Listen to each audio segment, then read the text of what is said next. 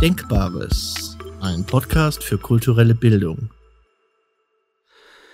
Die Sehnsucht nach dem Licht. Was Juden und Christen im Advent teilen. Von Walter Homolka.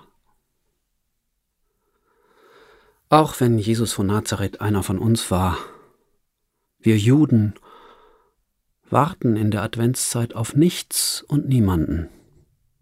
Nicht auf das Weihnachtsfest und nicht auf eine mögliche Wiederkunft Jesu. Und doch verbindet uns gerade in der dunklen Jahreszeit die Sehnsucht nach Licht und Wärme. Wir feiern vom 10. Dezember an Chanukka, das achttägige Lichterfest. Es hat einen historischen Anlass, nämlich die Rückeroberung des Jerusalemer Tempels aus der Gewalt der hellenistischen Fremdherrschaft und seine Wiedereinweihung im Jahr 164 vor unserer Zeit. Im Talmud liest sich das so. Als nämlich die Griechen in den Tempel eindrangen, verunreinigten sie alle Öle, die im Tempel waren.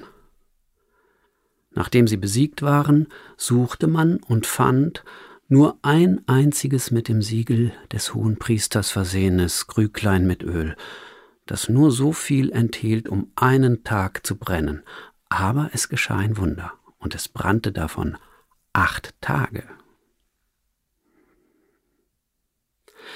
In einem Chanukka-Lied heißt es Banu Choshech Legaresh. Wir sind gekommen, die Finsternis zu vertreiben. Finsternis, das ist derzeit mehr als die Dunkelheit, die wir mit Chanukka-Kerzen in den Fenstern aufhellen können oder mit einem gleißenden Weihnachtsbaum. Es geht um das Gefühl von Isolation, um Existenzängste.